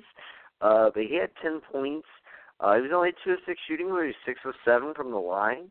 Uh he had five boards, two assists, two steals, uh and only one turnover. Like finally they got some reasonable play out of him. And god damn it, like he didn't have a great game this game, but Ty Lawson, who the hell like you just went and like were like, Hey, Ty Lawson, like please come come here and, and play with us from China. And like even even Ty Lawson said like when when uh uh Scotty Brooks was like, Hey, you're in like he was like, What? Me? like he he was totally not expecting to even really play valuable minutes uh for this team, but he has. Uh and and you know, for the most part, you know, he's been effective and even though he wasn't able to score in the last game, he still had an assist, a rebound, two steals, um, no turnovers uh, in 15 minutes of play. Uh, and in game three, he was he he he certainly scored the basketball. He was very kind of quintessential to their to their victory. Um, this kind of scares me for for Toronto. Um, I I didn't I a lot of people you know were kind of saying like be careful because Washington you know they they have they have the better starters. Uh, they have the more talented starters, um, which I kind of agree with. Because um, I think the biggest difference is Porter. Um, Anunoby is is a good defender, but he's a rookie. He doesn't do much else other than defend. Otto Porter, Porter Jr. shot like 44 or 45 percent from three on the season. Like he is so good at like spot up threes. Um, he was two for three in Game Four, and like he didn't get a lot of shots, but with, you know the ones that he gets, he he usually knocks down. He was really good defensively this last game, uh, and and you know you can always you never know what you're going to get from Markieff Morris, but he proved to be effective in Game Four, uh, and you know their bench sucks. Their bench is really bad, but you know their starting lineup has counteracted that. John John Wall had 27, and Bradley Beal had 31. Um, it's essentially the same thing I was saying with Portland earlier. Is that you know you need your backcourt to score 50 for you, and they did. they, you know, they scored 58 for you uh, in this in this uh, game. So they had 50% of your offense, and that's what you need. They delivered, and I I certainly think that uh, the Wizards have a chance of of winning this series, and that would just be so fucking devastating for Toronto, who has played well all season. But that would be the most Raptors thing of all Raptors things is for Toronto to play so great all season and get the number one seed and then lose to the eight seed after going up 2-0. Uh, what are your thoughts, Jawan? Um, do you think the Wizards have a chance to win the series? And um, how much confidence do you have in DeMar DeRozan being able to essentially carry this Raptors team? Uh, and the fact that he went, he shot 10 of 29 uh, in in this last game. He started off so well, but he fell off quickly, and ultimately he had 35 points, but his effective field goal percentage was not very good. Uh, his effectiveness as a shooter wasn't wasn't all that great, and you know, it's it's they're looking real shaky. What are your thoughts? Well, oh boy, um, I did tell you last time we spoke about this series uh, when it looked like it was just pretty much over. Washington was a disaster. I said I had enough faith in Bradley Beal and John Wall to at least win did. one game. To at least win one game. I respected I them said, enough. And I that. said, I don't know about that. And you were like, nah, they'll get one. yeah. I'm like, they'll at least get one. Like at least. At, they're too good to not to to at least not get just one. But I mean, at the end of the day, I keep trying to tell you guys, Toronto. At the end of the day, even if they win this series, I'm still going to hold the same mindset. They are who we thought they were. DeMar DeRozan does not have a consistent partner. He does not. And this is why I tell you guys every year this this imbecile becomes an all-star. I just I don't get it. I do not get it. I don't get it. Hey, like hey, before year, you go before you go too hard against against Kyle Lowry, um, Mhm. because I I mean I can see where this is going. Um, Kyle Lowry was seven of fifteen from the field. Was just Mhm. slightly shy of fifty percent. That's effective. Um, and he had 19 points. He had five assists. He had two steals, uh, only two turnovers, and he had seven rebounds. That's a very effective game. That is like he played a very good game in in 39 Right. minutes. Um, now, But would I for- agree with you that you you want more out of your number two than 19 points, um, seven rebounds, and five assists? Sure, but like you wouldn't expect much more out of your number two than that. I think this falls on DeRozan. Like DeRozan shot 10 of 29. Like that is but that is ridiculous. You you need to make more shots than that, Demar. Like if if you want your but team he to ended win, with what? he he ended with 35. Uh, he had six Right. boards. He had six assists. He had a steal. Um, Right. four turnovers, My which issue- isn't terrible. my issue with Kyle Lowry is he's one of those guys that scores that scores early. Um, he's not Kyle Lowry just never has been that guy you can depend on in the stretch. Yeah. Um, and No, I you I think his biggest his biggest issue is he'll give you 19 or he'll give you 30, but then it's like, all right, Kyle, like you got 28 of that in like the first half. I need that in the second half. like you do know there's Yeah, two it's like- halves of this It's game. like we need a bucket. He's kind of like Paul George in that respect. Like Paul George is kind Yeah. of similar. Um, because like Paul George, I, I don't know about Kyle Lowry, um, but Paul George has never in his career made a game-winning shot. Um, he's never made a I shot think Kyle a buzzer Lowry beater. has. Yeah, I'm pretty sure. I Uh, think Kyle most Lowry has. most all stars have. Um, but but nevertheless, he still kind of reminds me of that. Like he he's he's definitely a no no means a number one. Um, but like, but yeah, I mean, I, I I will agree with you there. Like he's not he's ultimately not effective down the stretch. Whereas I, I'm much more confident. Is it's herky jerky and whatever adjective you want to use to describe John Wall. I'm still more confident in John Wall down the stretch than I am Kyle Lowry, and I'm I'm equally as confident in Bradley Beal as I am uh, DeMar DeRozan down the stretch. Yeah, I, I completely agree with you. And I, to me, it's just one of those things where it's like Kyle Lowry doesn't step to the plate when you need him to, and that's why I say it drives me crazy that he becomes an all star every because I feel like someone else could have could have gotten that spot. And this year, wasn't he an all star this year? Yeah, he was. Ben Simmons should have had that spot. like, well, Ben Simmons should have had Goran Dragic's spot, but or Kemba no, Walker. I I still I still you know what? Yeah, give him Kemba's. That's fine. But I okay. still to this day think at that time, Goran Dragic deserved a spot at that time. At yeah, that time, the he Heat were the fourth seed at the time. Yeah. Yeah, they, he deserved that. So I don't want to take that from him. Kemba Walker, no one thought that team was going to do anything uh, from from tip off back in like October all the way to I the mean, to the uh, I, the All Star. I had him as. I mean, I think I don't know. I can't remember what you had. I I think you had him not making the playoffs, but both me and Joel had him at like six. We both had him as the sixth seed. Um, uh, you, of course, uh, Nostradamus of of you know picks, uh, didn't didn't have them making it, but um, I I thought they would be better than they were. Well, I was hoping they would uh, allow Kemba Walker to go to a, a, a better team by trading him. So that's why I really thought they they would have just nothing That'll happen to be able to make the playoffs with.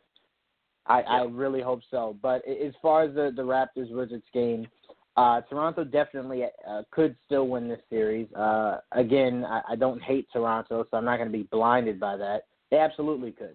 Um, but again, I just I love Bradley Beal and John Wall. I, I just do. So my faith is going to be with them to pull it out and to win this series. Um, as as crazy as that's going to sound, that's where I'm putting my faith in those two guys to win this series. Um, because Toronto is So you're one of those picking kind of teams that. Yeah, because Toronto to me, Nice. to me, seems to be one of those teams that when their backs are against the ropes, they don't respond well. Uh, they I could gave, be wrong, man. but I It's historically I could they might be not this year, but Yeah. historically they gave. Right. And I could be wrong, but I don't remember the last time. Like, let's say if Washington is up three two, I don't remember the last time Toronto's been down in a series, whether it was a game or two, and came back and won it all. I don't, I don't recall. that. No, I don't either. So that's why I say I don't think if they're down, they'll be able to respond to it, and I do believe they'll be down a game uh, in the next game, and uh, Washington will win it. Uh, and I, I will say, not that anyone listening cares, but uh, look look out for it. John Wall said he's really excited to play against uh, to play back in Toronto uh, because apparently Drake's been talking like a lot of smack uh, to John oh, Wall. really? So yeah, so John Wall said he's really looking forward to going back to Toronto. Um, but yeah, so to, to wrap up to wrap up my uh, my response, I'm picking Washington to win this series. Um, and again, I'm so proud of John Wall and Bradley Beal for not making me look like a complete idiot, uh, and at least getting me a game. But they went out and got me two games. So thank you guys. yeah. Um I I will say this before we move on. Um, you know, I threw out a, a you know, Damian Lillard trade to uh LA recently. Um, I think it was the last show. Um because they were on the verge of being swept and now of course they have been swept. We've been talking about, you know, whether they should keep their team together. Um I think a more interesting trade would be do you think do you think Lonzo Ball in the number 25 overall pick for Kemba Walker, uh, who's on an expiring contract, and the number 11 overall pick is is a. Do you think do you think the Hornets would consider that trade? Hornets, yes, but again, last time uh, you asked me about Alonzo Ball trade, I just don't believe Magic Johnson's going to ever get rid of him. But I, I do Well, definitely believe. Here, uh, but here's go my ahead, I'm sorry. here's my here's my thought process. You can if you can get Kemba Walker in the number 11 pick, you might be able to move Luol Deng if you give a team the number 11. Like if I'm the Hawks and you know they're like, you have to take Luol Deng, but we'll give you the number 11 overall pick. I'm like, all right, let's do it. I I mean, I won't even make you take any salary back. Like I will do that trade immediately because we need draft picks. Um, I think Dallas might do it. Um, I think there's a number of teams who might who might you know do that trade. And if you do that, that opens up sixty plus million dollars in cap space. Um, like you you couldn't offer both Paul George and LeBron James max deals, but you could offer them um, close to max deals. Um, and you know, if you're LeBron James and you have the opportunity to play well, and and mind you, I'm plotting this out with the expectations that keep Julius Randle. If you let Julius Randle go, you could offer both of them max deals. Um, but his cap right, hold is like ten mil is like ten million dollars, and I really think you need to keep Julius Randle.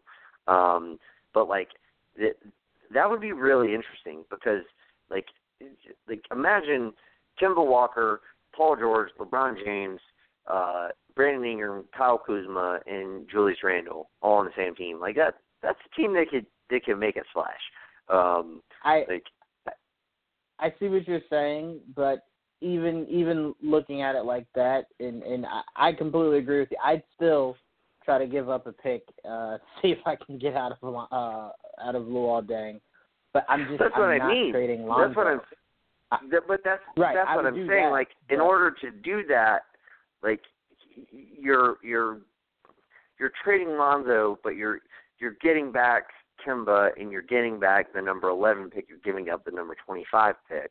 Um, I, I, I- think you could. I wouldn't. I, I don't think you could package the number 25 pick with Deng and get rid of him. I think you could package the number 11 pick with Deng and get rid of him. Yeah, I, I I see what you're saying, but to me, if I'm LA, I have this youth movement going on. I see how well that, that youth movement worked in Philly. We could definitely do the same thing with this young core. Sure. And to me, Lonzo has so much great potential. Kemba Walker will always be exactly what he has been.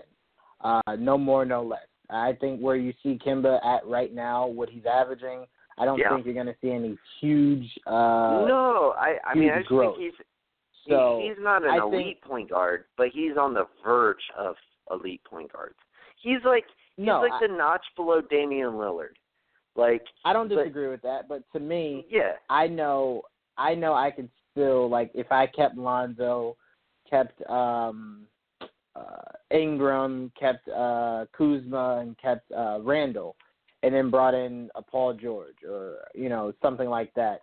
I, I think that team could still be uh effective.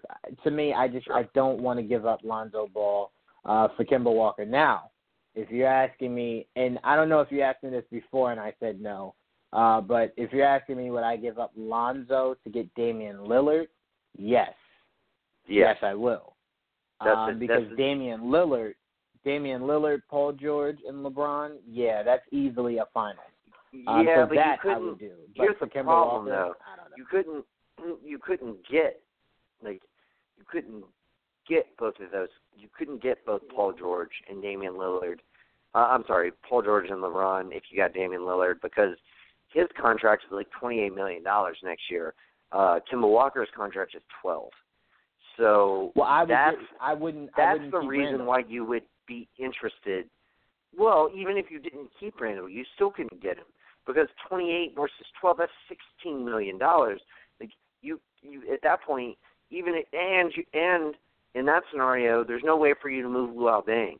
Um, like maybe you could still find a way to do it, but um, but even still, um, you're still talking about you have 16 million extra dollars if if you just let uh, um, uh, uh, uh, Randle walk, that's ten million off your books. That's still six more million dollars on your books um, than if if you had gotten Kemba Walker.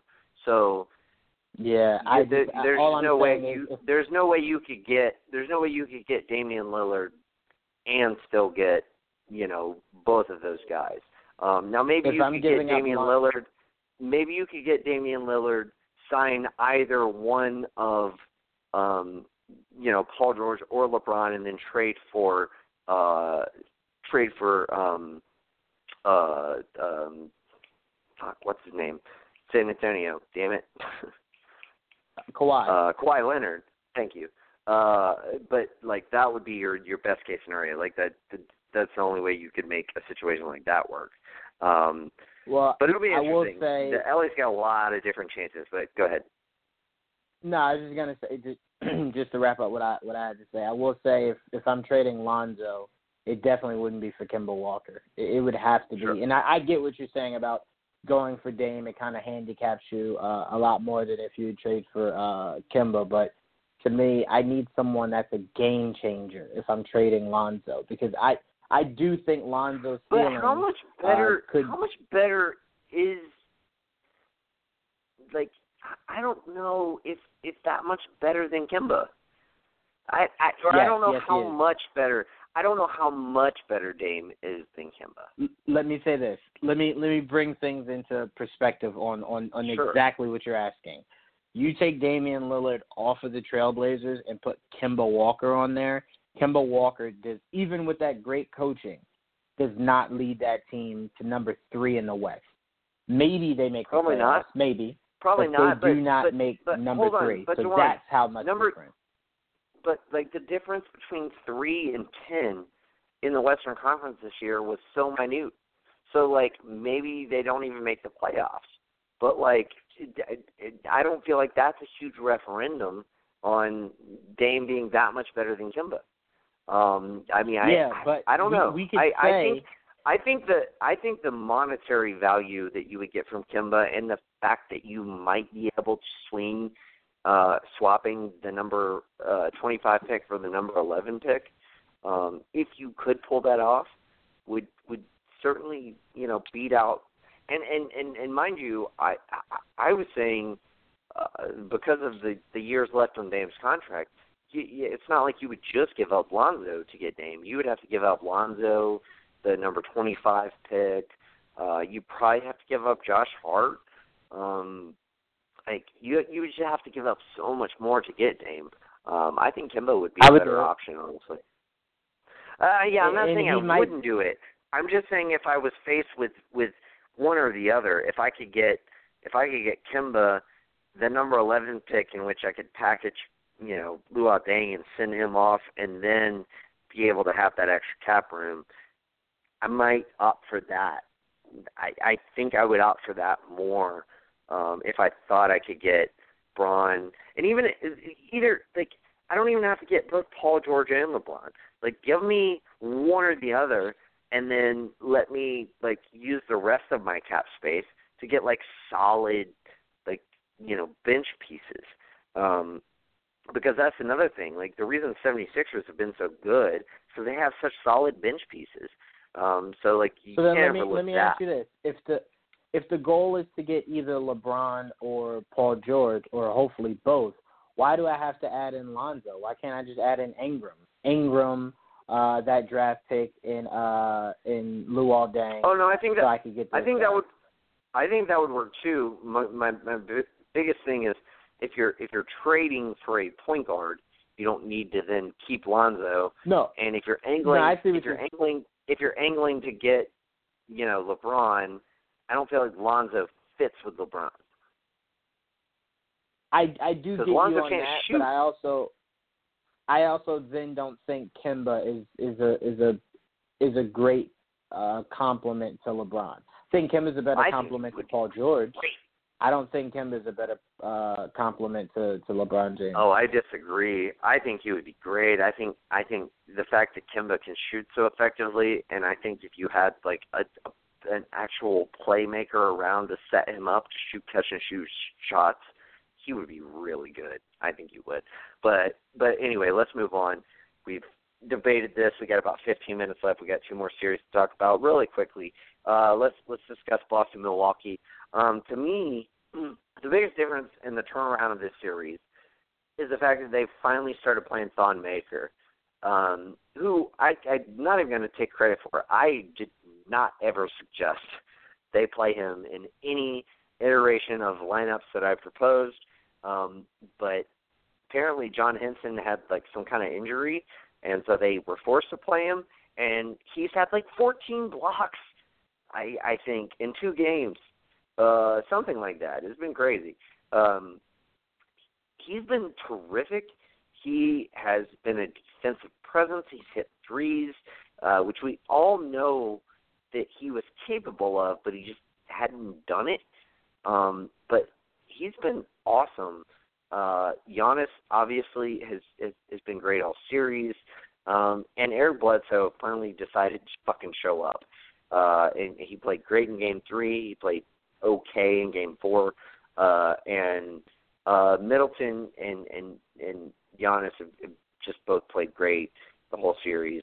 Um, they've turned it around and they've played really well.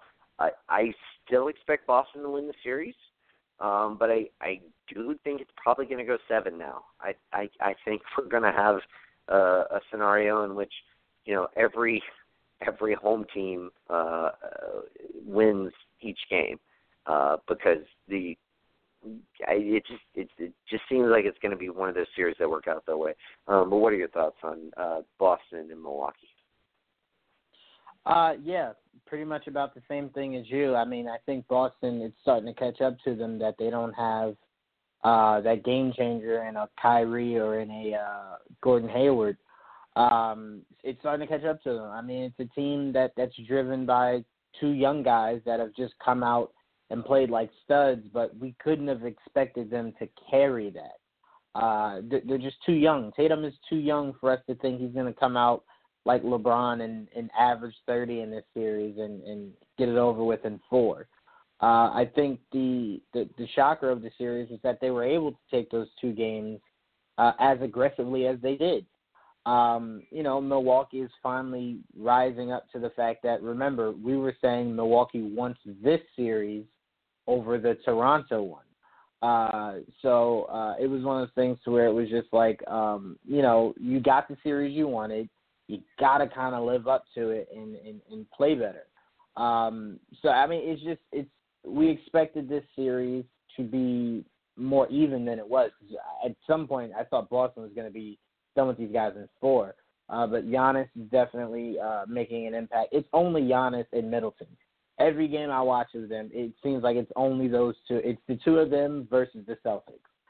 Um, and we'll see if that can last. I mean, we're betting on Stevenson's coaching versus whatever YMCA member they got to to coach the Bucks. So me, I put my yeah. money on um Prunty. Yeah. I put I put my money on uh on Brad Stevens to be able to pull this series out, but Giannis does have the talent him and Middleton do have the talent to to to shock the uh the Celtics and knock them out in this first round. But again, it just comes down to coaching, and I think Game Seven in Boston, I would put my money on the Celtics over Milwaukee.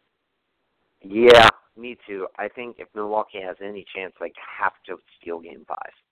Um, they like if you can win Game Five, and you have the you know closeout game on your court, game six, like I give you a chance. Absolutely. Um, I I think this series, much like the next one we're going to talk about, feel like whoever wins game five wins the series. Um, and I feel like this is simple as that. Um, this is these two series are the most important as far as who can tie everything together for game five and, and, and make a run um, and I just I, I'm just putting putting my chips in on Boston. I agree. I think Brad Stevens is a better coach. Um, I expect I expect Rozier to play better uh, down the stretch of this game. Uh, Jaylen Brown has been terrific. Jayson Tatum has been really solid. Uh, Marcus Morris has been re- reliable. Uh, I and, and Horford has just you know been Al Horford. He's he's a, a great great role player. Um, and I and I use great twice uh, because he is that. He's a double great role player. He is not he's not really all star caliber, even though he made the all star team this season. Um, that was simply a benefactor of the East being so weak and then still, um, you know, subscribing to this uh, integrated you know model of of them having to pick 12 people from the East and from the West, uh, but nevertheless, he is a terrific role player. Uh, but yeah, I, I I think Boston will still find a way to pull it out. I I think it will take seven. I originally said six, but after seeing these these home games uh, and Milwaukee step it up, I I, I think it's going to take seven. I think it's going to take everything Boston has to beat them, and I but I do think they'll pull it out. Uh, let's move on. Cleveland, Indiana. This has probably been the, my favorite series to watch. Uh, other than Game One, all of these games have been really close uh, and just super fun to watch down the stretch, uh, and frustrating too at the same time. Like it, it, it's so frustrating to watch both of these teams um, because, uh, like even in the last game, Oladipo, five of twenty, five of twenty from the field. Uh, he like he's just been playing like shit since game one. Uh, progressively getting worse, and I think I I want to see him turn it around. I really want to see the Pacers beat the beat the Cavs.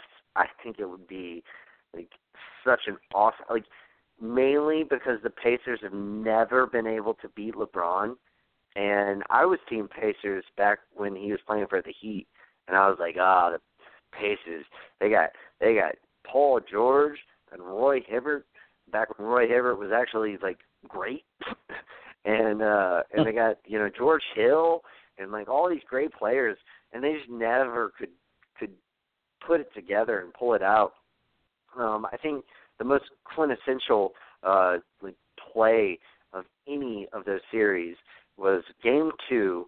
Uh, I think in like 2010, no, 2011, 2012, something like that. Um, the, the Pacers were up one to nothing, and like seconds left on the clock, and uh, they were up by one, and you know, they throw the ball into LeBron, and LeBron just like fakes right, cuts left, drives to the bucket, and slams it, and and they go up by one, and they win the game. They win game two. They tie the series at one-one, and I think they ended up winning at four-two. Um, like the the Pacers were just never able to beat LeBron, and they actually they have their most legitimate chance ever right now uh, they probably really should have won Game Four. Um, they just weren't able to tie anything together down the stretch, though. Uh, but anyway, Juwan, what are your thoughts on the series, and what are your expectations on, on how it's going to play out? Uh, I don't know. This is the only series that I'm just like I I have no idea. Uh, cause I, I you was don't telling know what you, you're going to get from the Cavs from day to day. You don't know what you're going to get from the Cavs. Uh, you know what you're going to get from LeBron, but unfortunately, this isn't tennis.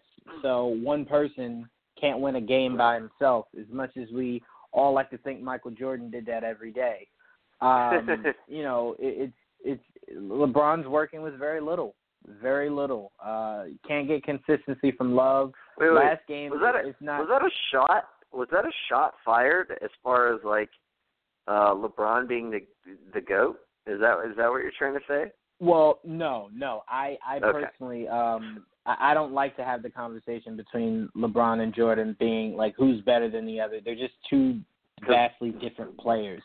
Different Um, players, different but- eras. I agree, 100. Right, percent but I do- stupid I do hate people. I do hate people. People, I'm sorry, making it seem like Michael Jordan went out there, told everyone to sit down, and he's just gonna. I, I'll win this game by myself. I don't need Pippen. I don't need Kerr. I don't need Pat. I don't need Right. anyone. Like no, that I don't that's need. not how I don't need John. Paxson. I don't need Toni Kukoc. Right. I don't need Dennis Rodman getting like 17 rebounds a game. Yeah, I agree. Right. That's that's not how he won six rings. Uh, so I don't Right. know why we expect that for for LeBron.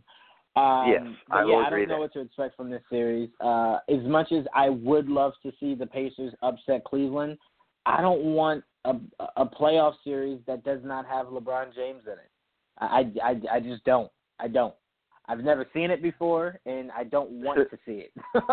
so so that's where I'm at. It. Uh, that's where I'm at. So I don't I don't know. Like I can't say definitively Cleveland will win the next game because I thought they'd comfortably win this last one. Um, so I don't know. Is Korver going to show up? Is Nance going to show up? Is Hood going to show up? If they do, Cleveland has a shot. If not, LeBron's going to get 36 and 11 again, and they possibly lose the game. So I don't know, yeah. but it would be really fun to see Oladipo and these Pacers, Nate McMillan, uh, beat the Cavs, knock off the King. Um, but uh, I don't Finally. know. Uh, to me, if to me, if I'm going to see LeBron on that Cleveland court for the last time, I'd rather it be in a game. I guess game six or game seven versus Sixers in the Eastern Conference Finals, not in the first round. Sure, sure. Um, yeah, I I agree with you. I don't know what to expect. If if if I had to put my money on it again, like I I just I I I do want to see the Pacers win it. Um because I I want them to get their due and you know honestly I feel like feel like LeBron is is leaving Cleveland regardless of how this series plays out just because the team that he has is such garbage. Um so uh, you know the fact that uh, the the point that I'm making here is my Hawks uh they they own the Cleveland Cavaliers first round pick next year, but it's top 10 protected, so if LeBron leaves like that pick is going to end up turning into two second round picks way in the future. Um so I obviously I'd, I'd rather him stay draft pick. Um but I don't think there's any chance of him staying regardless. Uh, and I, I, I would like to see the, the the Pacers be able to finally like take down the King. Um, I think it would be uh, be very very fitting. Um, but I, I wouldn't bet on it. Um, I I feel like them going back to Cleveland, they're they're probably going to win, and even if they don't, they'll win Game Six, and then it'll go seven. Uh, you know, LeBron. It's just he he's a baller. He like he's going to find a way to will his team to victory. Um, but you know, maybe not. It, it it's it's like you yeah, said, maybe it's, not. It's it's it it is the hardest one to like to really take a hard stance on. It really is. Um because I could definitely see, I could definitely see the Pacers just coming in and winning the next two games. I mean, I, I really could. Uh, especially because Oladipo hasn't played well since game one. Like if if he if he comes in and, and goes off, like who knows? Um, but anyway, yeah, it'll be a great series. It'll be a fun thing to watch. Um, we got about a minute left. Uh, Juwan, you have been very outspoken about not wanting anybody other than Mark Jackson for the New York Knicks job. Uh, that being said, um, Coach Budenholzer of the Atlanta Hawks has recently interviewed for the job and apparently really wants it. Uh, how would you feel if if they gave the job to Coach Bud? Uh, well, first things first, uh, I, I would be fine with it. Uh, but the biggest thing um, about those two uh, having the mutual interest is he does not want to have to uh, tank. And I'm told, well, yeah. let me not say I'm told. I had heard that the Knicks, uh, in their their conversations with him, told him we're not looking to do that either. We want to start to build something now and pr- produce wins. Like that's all we want to do. Um, right. To me, Mark Jackson is just a better visionary on how to build from nothing, from nothing. Uh, correct me if I'm wrong, but when Budenholzer came in, that was when he had Horford, Joe Johnson, uh, Josh Smith might have been gone, uh, but he had some some legit no, he was still talent. there. Like who? Yeah, he did. So whoever whoever coaches the Knicks, whoever coaches the Knicks is literally working from nothing because KP's gone till December. So to me, it'd be between uh, Budenholzer uh, and Mark Jackson that I'd feel comfortable with coaching the Knicks next year. Absolutely. Um, but anyway, thank you, Juwan. Uh, it was a fun show, and we will see you on Thursday uh, to break down all of the recent playoff news on another episode of Full Court Press. Episode 51, episode 50. Peace out, motherfucker. Peace. Peace.